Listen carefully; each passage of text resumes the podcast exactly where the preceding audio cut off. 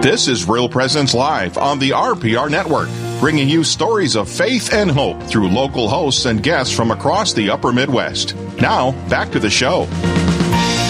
Thank you for listening to Real Presence Live. This is Father Richard Kunst along with Cindy Jennings coming to you from the beautiful Diocese of Duluth on the shores of Lake Superior. We are actually in the gathering space of St. James Catholic Church, which is my parish, and at the uh, St. James Stella Maris campus. So um, uh, we've had a good show so far. We're halfway through, and the second half of the hour promises not to disappoint. And so we have um, uh, Sean Pilcher on the air with us. Sean, why don't you tell us a little bit about yourself to begin with?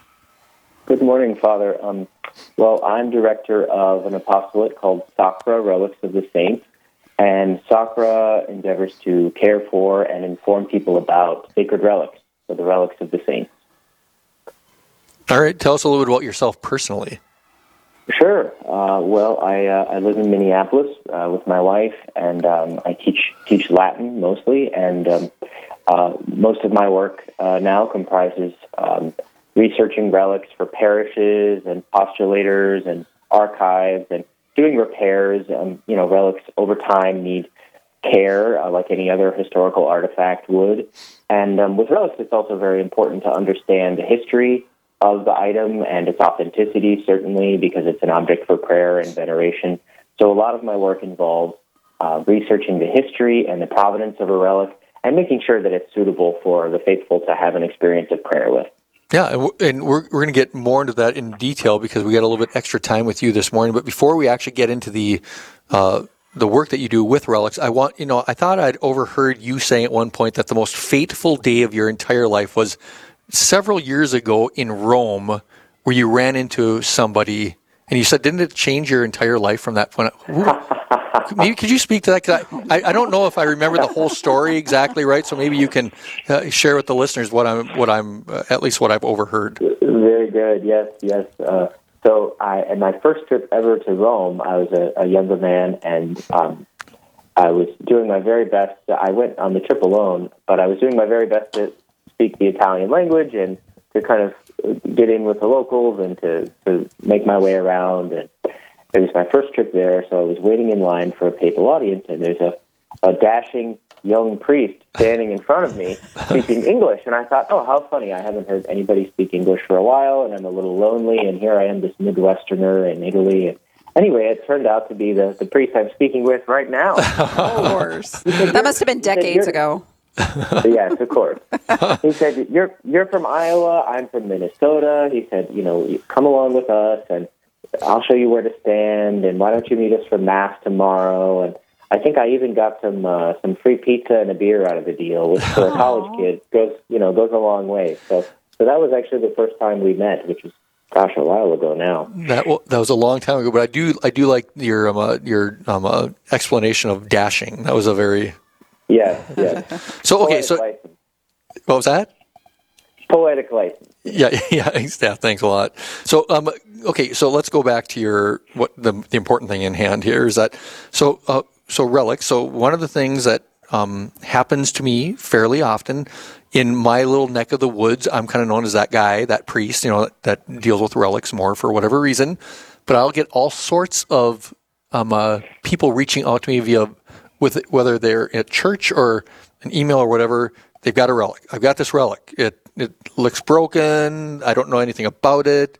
I don't have any document. Can you tell me something about it? What I mean, where do you factor in? This is where, to me, you're very important because you you um, you kind of like serve um, something that has been lacking in our part of the world. What you do as a ministry. Uh, if somebody comes to me or a priest or if, if, we have a listener, we have lots of listeners right now that they have a relic that they got from grandma or from an old priest or something, got it in a drawer, what should they do with it? Um, well, in short, they should they should get in touch uh, on our website, sacrarelics.org, S A C R A relics.org. Um, because oftentimes people people despair that there's no documentation or that some piece is broken and and relics really are they're part of our Catholic inheritance. So it's very important to give them the care and uh, the attention they deserve. And uh, one of the things we help people do is take um, grandma's relic or, or whoever and try and tell them more about its history. Where Not- where not- did it come from? Not a relic of grandma, but grandma's relic. No, yes, grandma's relic. Right. Yes, yes, uh, from her from her drawer or something that was passed down in the family, and we, we help people understand more about uh, its history and its authenticity and where it could have come from. And sometimes these things, as they get passed down, uh, they're they're well loved and they need they need some kind of attention. The relic is broken, or the seals are broken, or it's dirty, and these are things that need to be cleaned and documented very meticulously, so that people in the future don't have any doubts about their authenticity. So it's it's good for people to kind of give these relics the the attention they deserve and the upkeep that's necessary to keep these treasures around for the centuries to come. And they are treasures. I mean, you know, you hear about the smells and bells of Catholicism. We, you know, we are a tangible people, and our religion is tangible. And and these things, maybe you can speak to this a little bit. These things, these these relics, truly are holy. And and maybe you can speak to the the significance of them because you know you hear lots of stories about oh a lot of relics were thrown away and stuff like that. That's you can't do that, you know. And so it's like these things are truly holy. Maybe you can speak to the holiness of the nature of relics before we delve into anything more about them. Absolutely, Father. Well, I think I think even to understand the supernatural element, it's it's important to understand uh, our natural inclination to hold on to family heirlooms. Or um, uh, before we had the interview, I, you were hearing my grandmother's clock. You know, to everybody else, it's, it's just a clock, but to me, in my home, it's it's grandma's clock. You know, and I think everyone has some experience of a family heirloom or something handed down. And what the what the church does is take this natural inclination in our souls and baptizes it, and says if we really are a family in Christ, then we have these holy things, these holy heirlooms uh, that come from the saints. And if if there really are older brothers and sisters in the faith, then it's only right that in this, the order of, of grace, we would have a parallel to this this longing to connect that we have on the order of nature. And so the relics of the saints are uh, they're they're our family heirlooms. They're our family treasures, and they're something we hold on to uh, because they're part of our Catholic inheritance. Just like the the smells and the bells, just like the sacred liturgy and the hymns we sing. These things are are treasures that we hold on to, and of course, there's there's awful, terrible stories of these things getting lost or or not taken care of in the last century. Um, but any any place, any time, there's been the authentic Catholic apostolic faith. There have been Christians from the earliest centuries, Christians who have who have put themselves at great personal risk to take care of the relics of the saints, because it's not just some sort of extra optional thing in the faith. It's really part of the core of our Catholic faith. So, so if some, so if somebody does have, like again, you know, Joe Sixpack sitting in the pews, they, they got a relic. They don't. I mean, they've not thought much about it. They've, they've had it around. How, how should they treat the? How should, how should Joe Sixpack sitting in the pew who has a relic? How should they be treating the relic? I mean, what's, what, Absolutely. what should they do with it? Well, um, if if it's something that they're prepared to take seriously and to and to respect in their home, the the church doesn't prohibit um, uh, just sort of normal relics to be uh, had by the faithful, especially if they're already kind of in the family. Uh, but you should put the relic in a in a reliquary in some kind of stand. Reliquaries often can can be very elaborate and look something like a monstrance, but something simple is fine. There are plenty of places where reliquaries at reasonable prices can be had, and and um, we should treat these uh, like holy objects. We should be aware of their presence, and it would be good if you have a place in your home. Every Christian has a place in their home where they pray and cultivate kind of the, the recollection necessary for the Christian life. And it would be good to have the relic there in that place with a picture of the saint or with other holy objects, a candle burning, uh, and to pass by the relic and to say a prayer to, to bless our, our spouse or our children with the relic, and to have it be a kind of spiritual beacon for the home. St. John Damascene, who um, is widely considered as the last of the, of the early church fathers, he wrote long treatises defending, uh, during a time of, of persecution of holy images and of relics, uh, he wrote long treatises defending relics, and he, calls them fonts of salvation. So, so think about it like you know, you go to the sink to get water, or you go to the fridge to get some food. You go to the relic to, to get grace, and not as a kind of magic talisman, but as a way to connect to these people who are beholding the, the beatific vision even now. And there are ways that we can connect and tap into the grace that God so much wants to give us.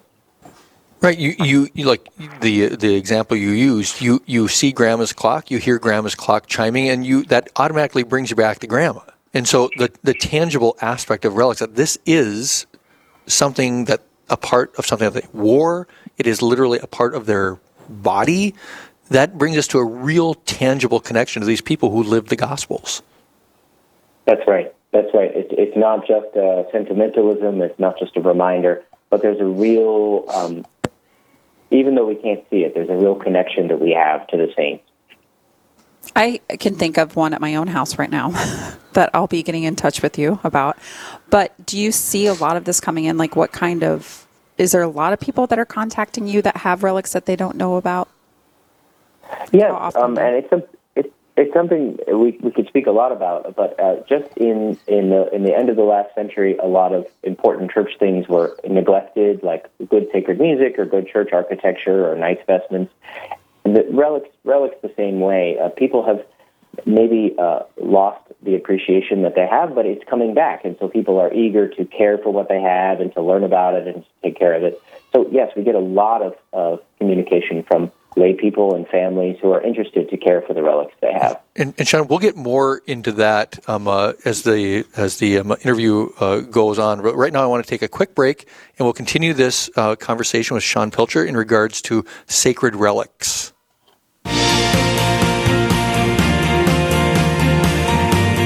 Stay with us. There's more Real Presence Live to come on the Real Presence Radio Network.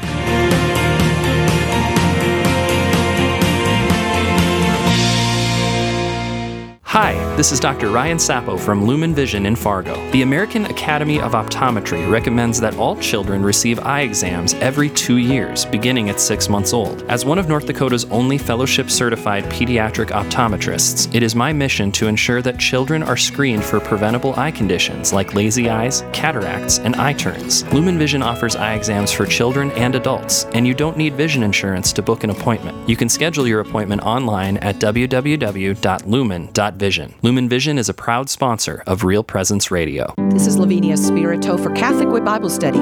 Some say that our age of relativism, the belief that there are no absolute truths, began when the philosophers of the Enlightenment divorced reason from reality. Indeed, David Hume wrote that reason exists only to serve our own agendas. Contrast this with great thinkers like Thomas Aquinas and St. Augustine of Hippo, who each taught that reason is at the service of reality. And because of this, the human reason can reason their way to truth. In John Paul's famous encyclical Fides et Ratio, he writes, Faith and reason are like two wings on which the human spirit rises to the contemplation of truth. Millennia of Christians have held that faith without reason is brainwash, and reason without faith is blind. So today, when you're thinking through an issue, ask yourself Is my reason serving reality, or am I twisting reality to serve myself? Catholic Way Bible Study. Peace, power, purpose. Find out more at cwbs.org. Did you know you can listen to Real Presence live anytime on any podcast platform? Just search for Real Presence Radio on platforms such as Spotify, Apple Music, iHeartRadio, Stitcher, and on the Real Presence Radio website. Then subscribe so you don't miss any future shows. If you like what you hear, give us a good rating so other people can find us as well. Real Presence Radio, your family of faith and hope.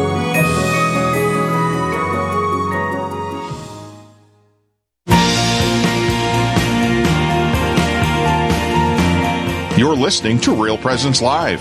Now, back to more inspirational and uplifting stories and a look at the extraordinary things happening in our local area. Heard right here on the RPR Network. You indeed are listening to Real Presence Live. As far as like uplifting stories, I'm not exactly sure I can provide those. Maybe our guests can, but this is Father Richard Kunst along with Cindy Jennings coming to you from the beautiful Diocese of Duluth. We're talking to Sean Pilcher about restoring relics with Sacra, his uh, website, but we'll get more into that a little bit later. Cindy has a pressing question. Sean, it just sounds so amazing what you're doing. How did you get involved in starting this up? Yes, well, um, uh, as you might uh, imagine, there, there's no school for uh, relic historians, uh, not yet anyway. Um, and most of the conventions of the of the work are passed down orally through through kind of apprenticeship, if you want to put it that way.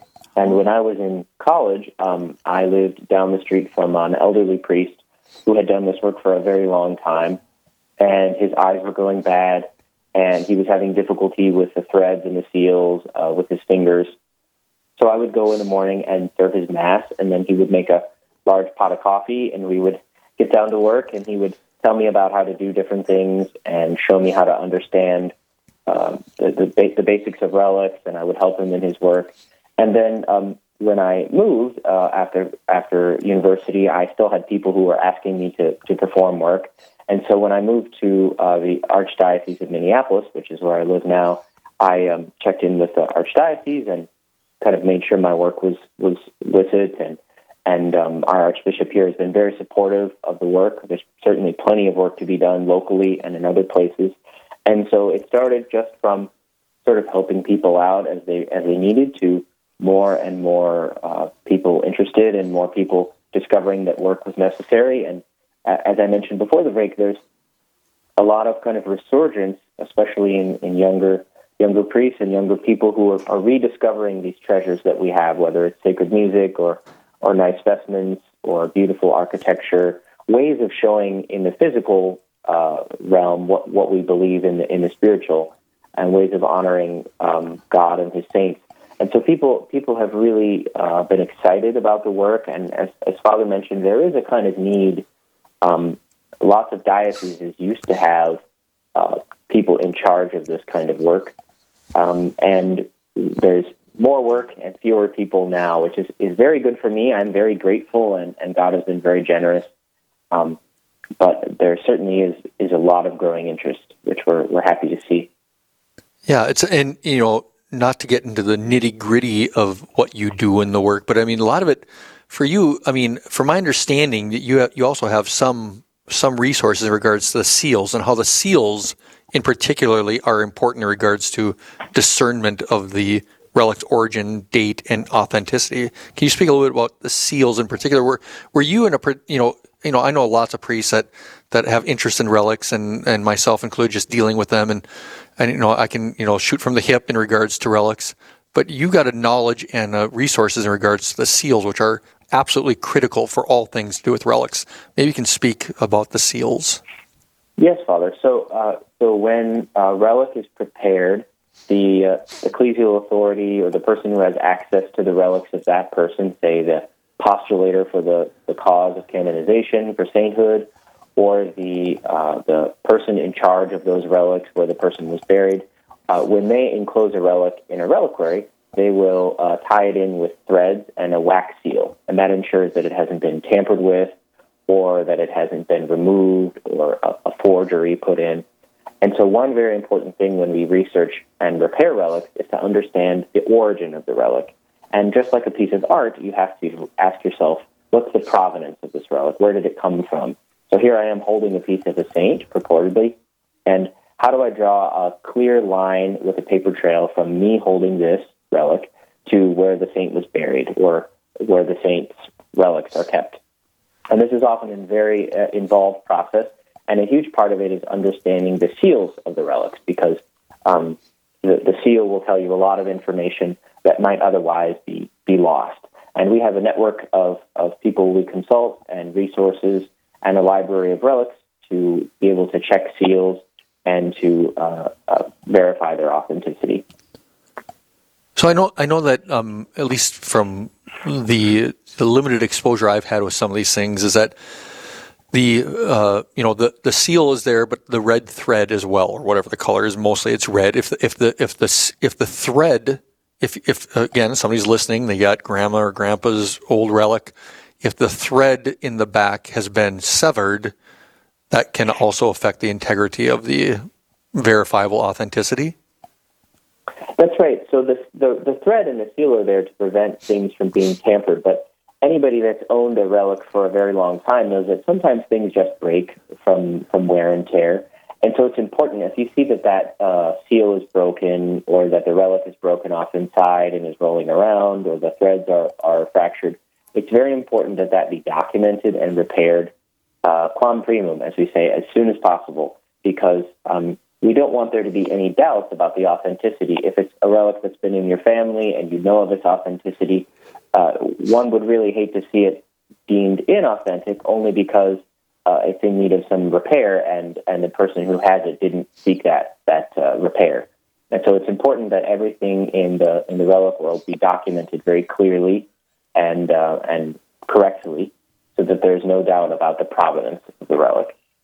And and there are so and you already referenced this, but there are so few people that do what you do. And so until I, you know, got reacquainted with you, I you know, I mean, I suspect I could have contacted somebody in Rome to do some sort of work for a relic that was in distress. But um, uh, you know, your your work is so significant in regards to authenticating and repairing relics. I mean, how many other people in the country do what you do? I suppose you, you there's no way of knowing, but I wouldn't have known who to go to directly had I not got reacquainted with you. Sure. Uh, there are maybe four or five other people that I know of in the United States, and most of them are people that I work with and collaborate with and share information and ask questions. And so we have kind of a working relationship. Oh, I'm not sure of the answer to this question. Have you ever seen anything like this? Uh, I have a relic that looks like this. Have you ever seen this before? So it's uh, it's very good to collaborate because, as you say, there's no there's no great number of people uh, working with Relic. So how do again? We already talked about. We're going to talk about it more. Tell us a little bit about your website. Sure. So the, the website is Sacra S A C R A relics.org. Sacrarelics.org. And um, it's a place for people to come if they're looking to learn a little bit more about relics. Um, I, you know, I think a lot of people in their catechesis um, maybe wouldn't have received a lot of, of, of help to understand why we have relics. Some people, especially us modern Americans, are kind of freaked out by them, or we think they're some kind of extra frill in the Catholic faith. Uh, so there's information about why relics are important. There are also some articles uh, featuring some projects we've done, some restorations, some really interesting uh, mysteries, if you want to put it that way, that we've solved about relics and some very rewarding uh, restoration projects. Uh, there is also a way to get in touch if you have a relic or your parish has a relic or you have a question. Uh, there's a way that you can contact us. Uh, there's a way that people can make donations if they like. Uh, a large part of our work is is rescuing relics from uh, from antique dealers who maybe don't know what they have, and that requires money. Um, so there's that option. There's also a place where we uh, give some basic information about seals and coats of arms and the way relics are prepared so that people can just have a better knowledge, uh, generally speaking, about what they're looking at when they see a relic in a parish. So, you know, for the listeners that um, uh, are listening in right now, everybody that's listening, is that um, you you came up, uh, I can't remember, early October uh, to Duluth to look at what I had, and and the thing that I liked uh, that I was kind of interested in is that your interest was primarily in the documents. And you were taking a bunch of pictures of, of the documents that I had uh, for particular relics because that only adds to your um, resources, I suspect. You know, I mean, if you see documents that you haven't seen before, then you can see other um, uh, potential relics in the future that you might deal with, that whether they're authentic or not. And so, just your your attentiveness to the document itself, to me, was impressive. Oh, thank you, Father. Yes, the, the more relics and the more documents that I can lay eyes on, then the easier my job gets. And sometimes now, uh, uh, someone will bring me a relic to look at, and I can just look at it and know its history based upon the way it's presented and, uh, and upon the document. Uh, and the more the more I see, the better, for sure. Yeah, and the the other, and we just have a couple of minutes before the next break. But uh, one thing that you also said that I thought was interesting is how back in the day the documents were extraordinarily, you know, decorative and beautiful, but now it's like sometimes they just do a Xerox. Maybe you can speak to that a little bit. yes, well, um, you know, modern problems require modern solutions, and uh, just like we would be, I think, more likely to send an email than write a than write a, a snail mail letter for a thank you note or something. But the but the handwritten, there's something really special still about the, the handwritten word, and uh, so these documents it, it shows that the care and the interest that people had in relics when even the document had such beauty and such care and attention to it. Um, so that's one thing that we try to cultivate is clear records, but also uh, a dignified presentation for the relic and a dignified way of documenting it all to show our, our reverence and respect for the saint. Yeah, and you know, I mean, again, we can maybe talk a little bit about this after the break, but I have um, uh, I have I've not actually seen in person some of the work that you've done, but I've had brother priests that have had you do some of their work, and the stuff that I've seen you the scene I've the stuff I've seen you do is absolutely phenomenal. Well, well done. I mean, how you deal with the reliquary and the the fixing it up and the the document that you provide. And again, I want to get a little bit more into this after the break because the service you provide with the documentation is ex- ex- extremely critical. And uh, but you know, I just I just want to uh, you know, without seeing it firsthand. Your work, what I've seen secondhand in photos, has been really quite amazing. So, just a plug for uh, your website, which again is sacrarelics.org. That's S A C R A relics.org. Yeah. All right. And then, yeah. And so, um, uh, uh, yeah, I want to talk about what, what your favorite relics were. So I can't wait to come back from break. Well, we have to get to break first. So, okay. So, anyhow, so we got like 30 seconds left, Sean. Say one more thing about relics to get us through 30 seconds. Um, they are not as creepy as you think they are not as creepy as you might think they are. And if you're worried about that, then you should stick around after the break because we're going to make them not creepy for you. Exactly. Because when I do RCIA, sometimes I like have to do like, okay, some of you guys are going to be freaked out by this, you know, because I do talk about relics during RCIA classes, but sometimes they view us Catholics as very weird, but we're not weird. Relics are important, and we're talking to the guy when it comes to relics, Sean Pilcher, and we'll continue this conversation after this brief break.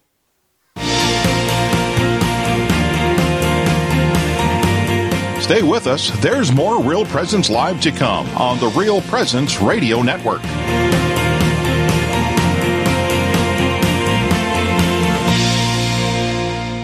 Your future, the future of your family, and the causes important to you are too precious to be left to chance. While no one can control the future completely, a little bit of certainty and predictability is good and healthy. Fortunately, Real Presence Radio has some practical methods to share with you to assist in establishing your will and estate plan. Please visit our plan giving website at rprlegacy.org or call me, Mike Kidrowski, at 701 290 4503.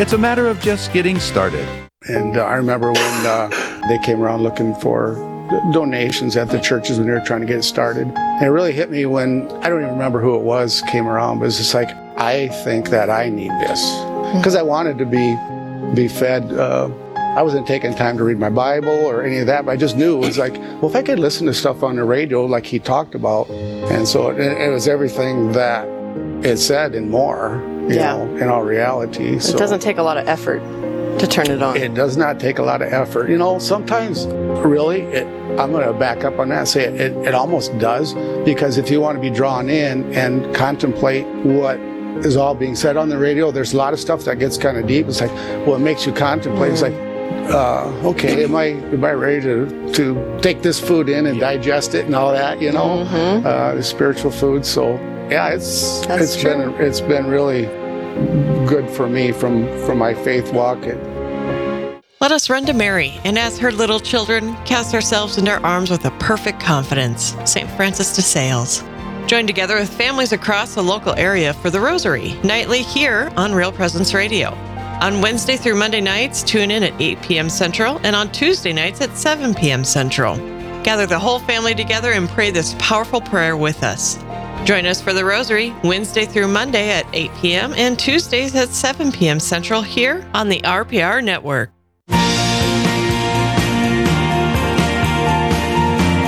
You're listening to Real Presence Live. Now, back to more inspirational and uplifting stories and a look at the extraordinary things happening in our local area. Heard right here on the RPR Network. Thank you for staying with us. It's Father Richard Kunst along with Cindy Jennings. We're talking to Sean Pilcher about sacred relics, restoration of relics, all things, all things relics. And uh, one of the things I want to really, Sean, you, you've referenced this a little bit. Really want to talk about it again. Is that um, the fact that you've got the blessings of the local ordinary of, of uh, the archbishop really gives you credibility in i mean it's it's the thing that makes you credible is that you have ecclesial support for what you do. And just so that you know the listeners know that this is not like some joe schmo working out of the back seat of his car you know fixing saying that he can fix relics and make documents. You are you're in essence authorized. Maybe you can speak a little bit about the significance and importance of that. Well, yeah, it's it's very good to have uh, clear records and and for there to be no kind of uncertainty when these things are documented. So it's difficult to know what people will and will not know, say 500, 1,000 years in the future. So it's very important to have clear and clean records, and um, so we keep these we keep these uh, in house as well as the, the, documents we produce. And uh, our Archbishop has been extraordinarily supportive. We've done uh, some work for him and some, some work for parishes. We've also worked with other offices of, of worship in different dioceses uh, in the United States and, and in other places in Europe. And so um, we just work in, in collaboration with uh, superiors and postulators and uh, religious congregations, dioceses, and um, try and, and help them understand what they have and then offer our service uh, to the church. So it's, it's all really for the glory of God and, and for his sake. And you and you've worked with the Diocese of Rome, right? Uh, that's true. Yeah, I've worked uh, for for some uh, with some postulators there and some parishes, and been able to kind of consult on some things and, and even do some repairs in the in the Eternal City. So, did the bishop of that diocese actually reach out to you? Um, uh, well, the bishop of the bishop of uh, of Rome. no, he has a lot of lot of things on his agenda, but uh, some other people there who would be more kind of cued into what the needs were uh, right. more locally. Right. That was actually meant to be a joke. I, I knew that the Pope didn't reach out to you for this. No, no. So you know, I mean, you talked about on the website how you got, you know, I mean, and I, you know, I last time I looked at it was probably about two or three weeks ago, but uh, you know, some photos of some cool things that you worked on. You know, what are some of the what are some of the things that get your blood going, your heartbeat up? What are some of the experiences you've had with with relics that are maybe more exciting than the average story? Absolutely. Well, there's a lot of mystery involved uh, because sometimes records are lost, or or there are kind of there's local lore about what might be in the box in the altar. There's a there's a local parish who had a who had a, a renovation of the parish and made it beautiful, and they had to move the altar to to redo the floor. And In the altar, they found this metal box, and they knew there was probably relics. This box was underneath the regular altar stone, which is which is in most altars, and uh, so they had no idea what's in this box. And so we had to ask uh, one of the bishops to come and to open this at, at a ceremony at the parish, and we found inside uh, relics of, of Roman martyrs, which were put there by the monks who dedicated the parish, and we were able to kind of solve this mystery and, and research the martyrs and also to uh, clean them up after a few hundred years of, of sitting there and clean them up and, and adorn them and make them uh, suitable. And there's a kind of mystery too because we, we don't know. I mean, in another 200 years, when this box is, is open to, to understand its contents or to, to clean it up, who knows what will what will what what will the world look like? What will the church look like? Uh, what will this area even look like? So relics are a way to kind of zoom out in history and to put things in perspective and to realize that our small contribution uh, really can can make a huge a huge impact uh, in the future. Yeah, and I mean, you know, I mean, I've seen certainly in, in, my own work, in my own life as priest, some of these documents that are from the 1600s, you know, 1700s, and and little did these people know that produced these documents that this thing would be in Duluth, Minnesota. You know, it's like so these doc, these documents themselves actually have tell the story, don't they? Very true. Yes. So now, one of the, um, uh, and I don't want to get too much into it. I, I know I've made references to you a little bit already. Is that, and I don't, you know, we're going to talk more about it on Real Presence Radio at some other time. But there's a, um, a, a movement afoot here in the city and the diocese of Duluth of possibly looking at exploring the the um, potential beatification of one of our earlier priests.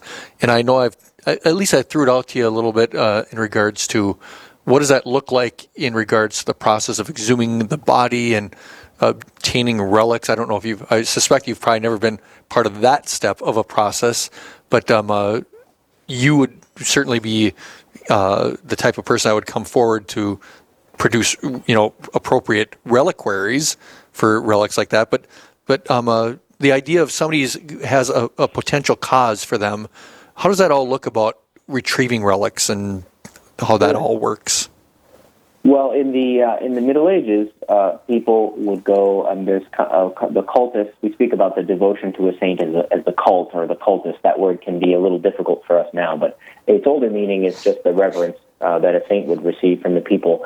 in the Middle Ages, the cultus of a saint was kind of a grassroots effort. So people went to, for example, uh, when Saint Philip Neri died and his body was laid out at the funeral, people went and started stealing his hair and parts of his clothes and things.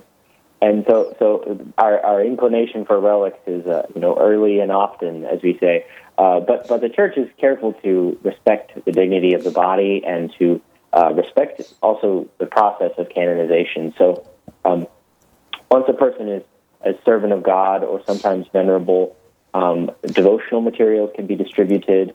Once person a person is declared blessed in in most circumstances, then a, a formal what's called a recognitio canonica or a canonical recognition of the of the person in question's remains are made, and that's usually done with a postulator, uh, relic person like myself, uh, some medical experts, uh, delegation of representatives from that person's cause or their family. And uh, the idea is to understand the state of the relics and to understand if relics were to be distributed for, for veneration, uh, what would be something possible, but also respecting the kind of state of the person's body. And that's also a time when the relics might be moved from the original crypt or cemetery to somewhere more suitable for pilgrims to come, like a shrine church or an altar somewhere uh, where people could come and, and congregate. No, no, interesting. The, the the person that we're talking about, his name is Monsignor Joseph Buh you know, long ago, like right after he died, the the monastery here in Duluth, the monastery of Saint Scholastica Benedictine sisters, actually started distributing relics of his like second class relics. We can talk about classes here in a bit, but they took it upon themselves to distribute relics, and so even in the archives of the diocese, we have a couple of examples of this in my own personal possession. I've got a relic of this of this priest that was produced by the the monastery, and so even you know you're talking about the Philip Neri example. We even see even like this Monsignor Buh. It's like already on the most grassroots level, there was distribution of his relics, even maybe even without permission. Yes, well, the the, the church is careful to uh, uh, also respect the devotions of the faithful. So one thing is is having a relic for public veneration in a church on an altar with a picture and candles lit and everything. The church has rules, I think for good reason, uh, in her prudence, to kind of help the faithful understand where the person is in that process of canonization. But the church doesn't forbid people from offering uh, prayers of goodwill and uh, earnest prayers of intercession to, to persons who are supposed to be holy and to have left the left this life in a state of grace. And the church has never told people to uh, get rid of beloved items from family members or from loved ones or friends. So there's no reason why, if the faithful have something like this or things were touched by the person uh, in life, that uh, that that they couldn't keep them as reminders and as, as objects for prayer. Why don't you speak about the different classes of relics?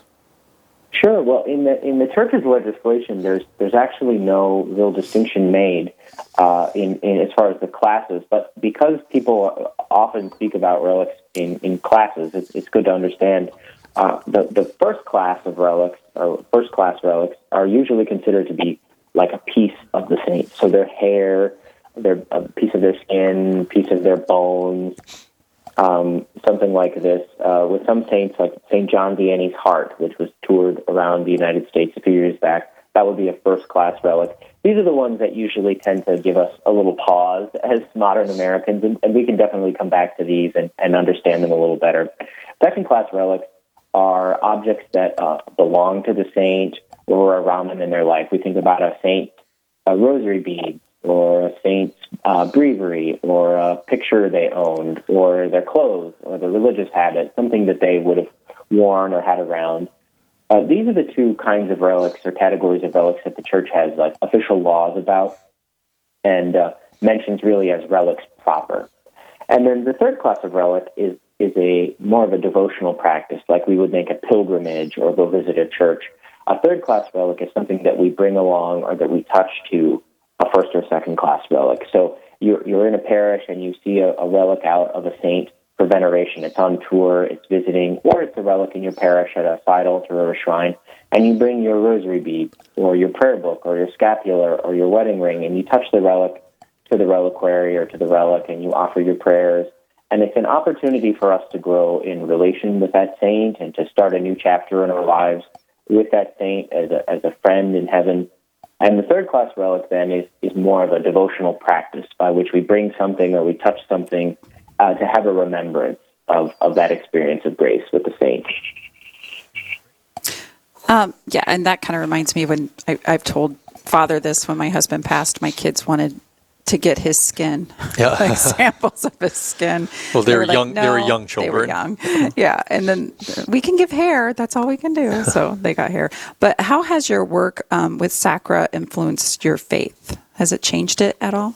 Oh, immensely, immensely. I have a, the great privilege to, to work with all these saints, and um, it's it's an immense uh, privilege to work with them and to care for them. And I know that if I've done just a little to care for, for their earthly uh, relic, that they do so much that we never see uh, to care for us. And so I, I greatly feel that the saints as, as my friends in heaven and as people who watch over us. And every relic I work with is an opportunity to deepen a relationship uh, with those saints. And I, I try to never let any of this work uh, be lost, uh, the spiritual significance be lost on me, because it, it really is a great, a great privilege. Yeah, we're, yeah, we're talking to Sean Pilcher um, in regards to Sacra Relics. .org or .com? .org. Uh, sacrarelics.org. Yeah. Okay, so uh, we're going to continue this conversation after this break. We are talking to him about relics, all things about relics, about fixing relics that are in distress, relics that are need to be authorized, authenticated, and so we'll continue this conversation after this very quick break. Stay with us. This is Real Presence Live, where the focus is not on the evil around us, but on conversion and mercy through the good news that is always good. We're local, engaging, and live on the Real Presence Radio Network. This is Dr. Ryan Sapo from Lumen Vision in Fargo. Many times every day in our office, I see children whose eyes don't work the way we take for granted. If the eyes aren't working together as a team, aren't jumping back and forth appropriately, or aren't focusing correctly, children will fall behind in academic and athletic performance. Lumen Vision specializes in treating these eye movement issues through a process called vision therapy. You can learn more about vision therapy on our website, www.lumen.vision. Lumen Vision is a proud sponsor of Real Presence Radio. God's blessings to all of you today as you are listening to Real Presence Radio. This is Father Wilhelm, and I'm a priest of the Diocese of Fargo. What a wonderful gift and a grace that we have in our holy church is that we have a holy mother, Jesus' mother, who loves us so very much, and she prays for us. Isn't it wonderful to have a mother on our side, a mother who prays for us, a mother who loves us as Christ as our brother? Then that means that Mary is truly our mother, our spiritual mother. And so, as you pray that beautiful gift of the Hail Mary, let each of these prayers be as roses that is presented before her holy feet, and she brings our prayers and lays them before her Son. Jesus and all of us always listen to our mother. Listen to what our mother is asking you. Come to the Savior. Come to my Son. Come to Jesus Christ. At the University of Mary, we offer an education for the whole of life. Our values based, flexible, and affordable education will prepare you for success and help you become a leader in your field. Whether you want to start your degree for the first time or continue your education, whether you are a working professional or want to pursue school full time, join us for an education that will help you make a positive impact in our community. Discover the Mary difference. umary.edu. That's umary.edu.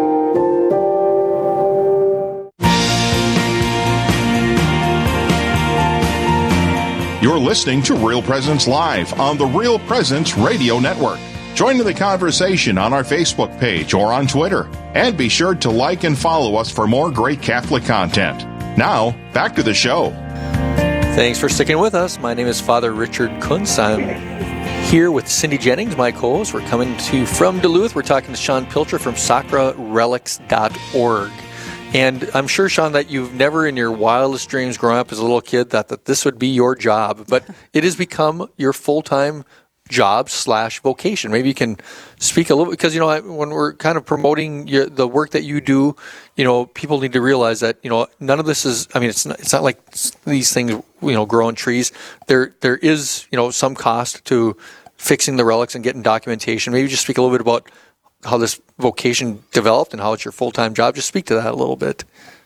Certainly, Father. Yes. Well, um, my my wife likes to say it's the closest I'll ever get to Indiana Jones, and we, we certainly certainly have no ambitions of uh, of too much swashbuckling. But um, normally, normally our process, of course, relics can can never be sold, and relics we we don't sell relics. Most of the work we do is is actually understanding relics that people already have. Um, but if people are interested, and, and if there's a need, uh, we have. Uh, a, just a period of consultation and try to understand what the needs are and look at some photographs or look at the relics in person if possible.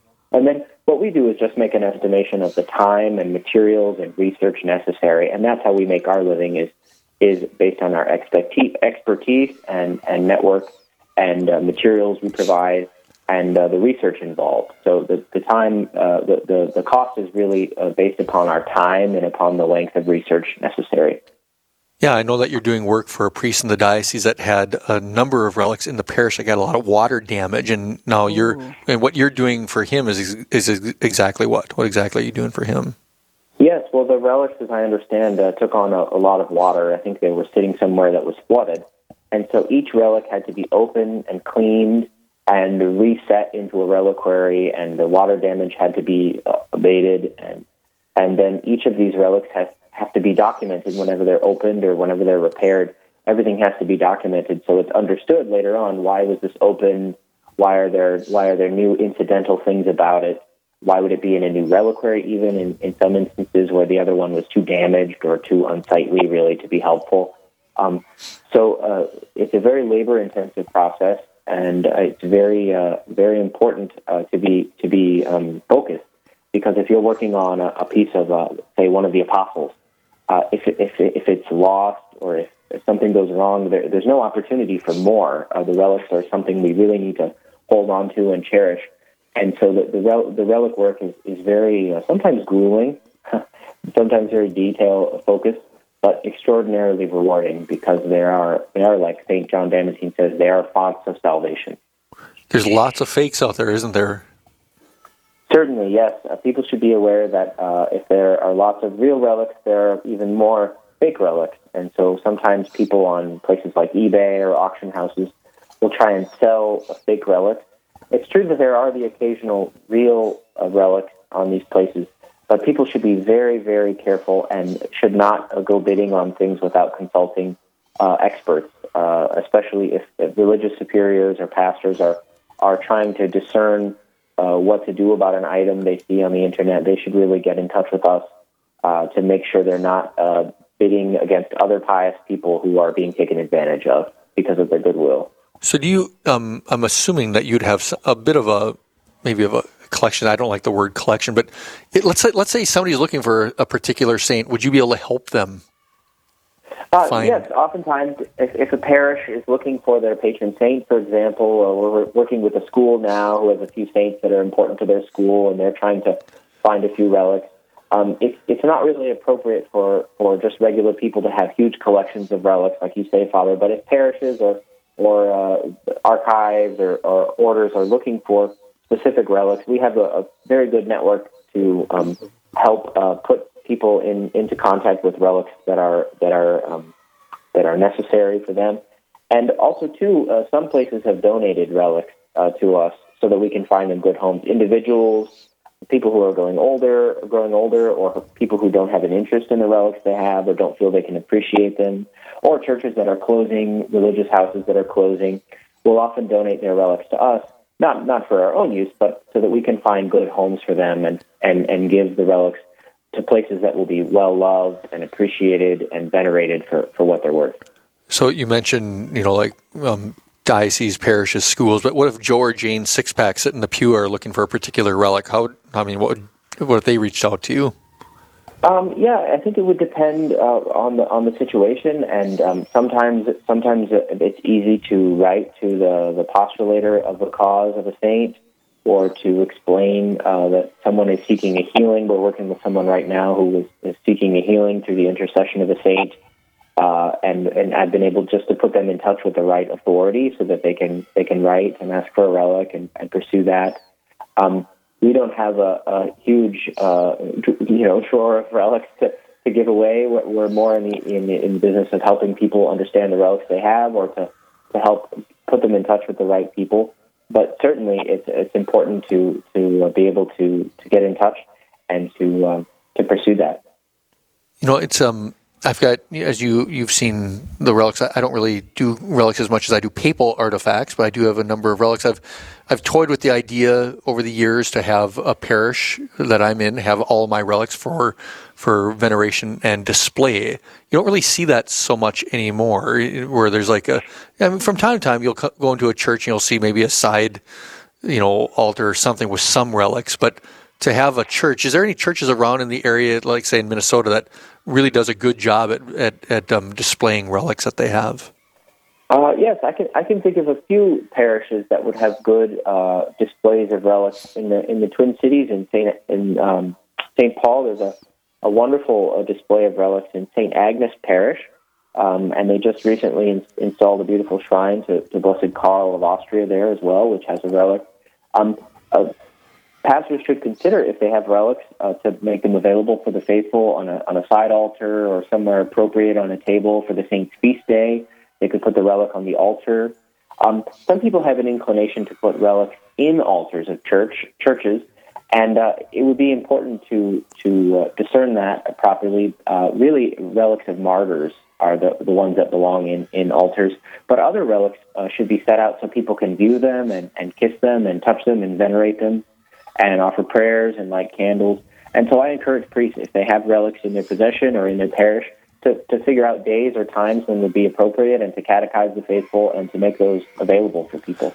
It is an incredible experience to be in Rome at All Saints Day. I was just going to say. So I mean, all over in Rome, there's like there's lots of relics, Everywhere, but yeah. but on All Saints Day, I don't know, Sean, if you've been there, but on All Saints Day, it's like the churches go out of their way to bring. It's like I can't believe how many relics each church has that you wouldn't see otherwise. Absolutely, yeah. They have a habit of, and even some churches in the United States, of, of setting out all their relics.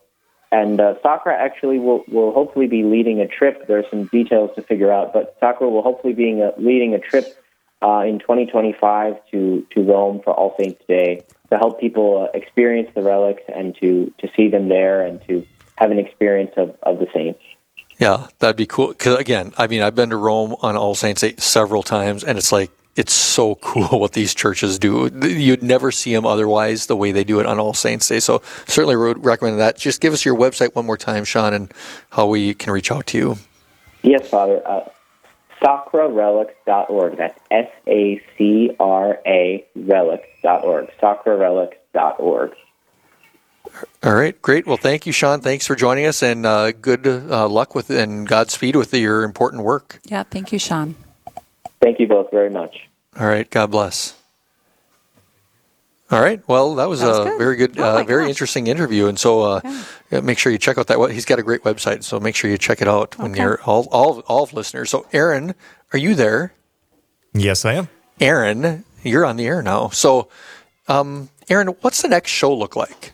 On the next Real Presence Live, Thursday from 9 to 11 a.m. Central, your hosts will be Karen Selensky and Father Craig Hochhalter coming to you live from Bismarck, North Dakota. Their guests will include Reverend Dustin Johns, who will speak about his journey to the Catholic faith and becoming a Catholic priest. They'll also speak with Jim Kenyon, Director of Catholic Social Services of Rapid City, who will tell us about their upcoming annual gathering. All this and more is coming to you on the next Real Presence Live, Thursday from 9 to 11 a.m. Central. Back to you. Well, Aaron, that sounds very interesting, that next show, but it doesn't sound as interesting as the one we're just concluding. Well, I do have to advertise the next show a little bit here, so I think it'll be just as interesting. Well, I know you have to do that because that's your job, but I mean, let's pretend we're not on the air right now. Oh, I- I can't do let's, that. let's just at least let's That's at least smart. let's play let's play make believe that you're not on the air and just say, Father Rich, your show is so much better than that one coming up on Thursday. Go ahead, you can say that. I'm gonna get in so much trouble if I do that. Hey, Father Richard, who's your favorite uh, host of Real Presence Live? That's a good question. to End it on. Ooh. What was that? Right didn't- back at you, buddy. Who's your What- favorite host of uh, Real Presence Live? My favorite host of Real Presence Live? Well, it has to be Cindy Jennings. Yes, yeah, right. Smart answer. she's she's sitting right across the table from me. I have I'm not to sure say I that. him. So, um, no, what was your favorite part of this show, Aaron? Uh, I did really enjoy our straight talk segment actually, just because we had so many questions coming in. I know we didn't get a lot of calls, but we had a lot of write-in questions, Oh which gosh, is nice to see, especially because we haven't had a segment in a while. So it was nice to see that people were really wanting that to uh, come back. So I'm happy about that, and they should be more regular now, which is good. There was like three people typing at the same time. Yeah, it was nuts. I didn't know that, the that there was office that was getting questions, which was great. so that doesn't usually happen where it's that active. So it was really good. That was I thought only one person did that. Oh no, it, I did it, too. it depends on the day. Usually, we only need one person, but today we got so many, we actually had to get the whole office involved Wow, in it. So yeah, It's probably because of the the priest I answering the questions, right? Is that I probably mean, the reason? maybe. I might be able to say Could that. I think be. that probably has something to do with it. I think that's a bunch of bunk. But anyhow, so there's a lot of questions out there. So Cindy, what are you gonna do for the rest of your day? Thank you, Aaron. By the way, Gonna go home and look at this website, and then I, yeah, I don't know, clean my house. Nothing amazing. Sorry. right. Well, well, Pray. sanctity comes from simple things. So let us say a final prayer. All right. In the name of the Father, Son, Holy Spirit. Amen. Thank you, Heavenly Father, for this great show. We pray that those that were listening will be inspired to grow closer to your Son. And may God bless all those that are listening now. May Almighty God bless you in the name of the Father, and the Son, and the Holy Spirit. Amen. Amen. We, Cindy and I, will be back sometime in December. But keep listening to Real Presence Live because there's lots of great stuff on it. God bless everybody. Have a good month. This has been Real Presence Live on the Real Presence Radio Network. Real Presence Live brings you inspirational stories of faith and a look at the good and holy things happening in our local area. Weekday mornings from 9 to 11 Central. Tune in for an encore of each show beginning Saturday morning at 6. Get the podcast any time of day or night at yourcatholicradiostation.com or on the Real Presence Radio app. And remember, you can be a part of the conversation through Facebook and Twitter. Real Presence Live. Local, engaging, and live on the Real Presence Radio Network.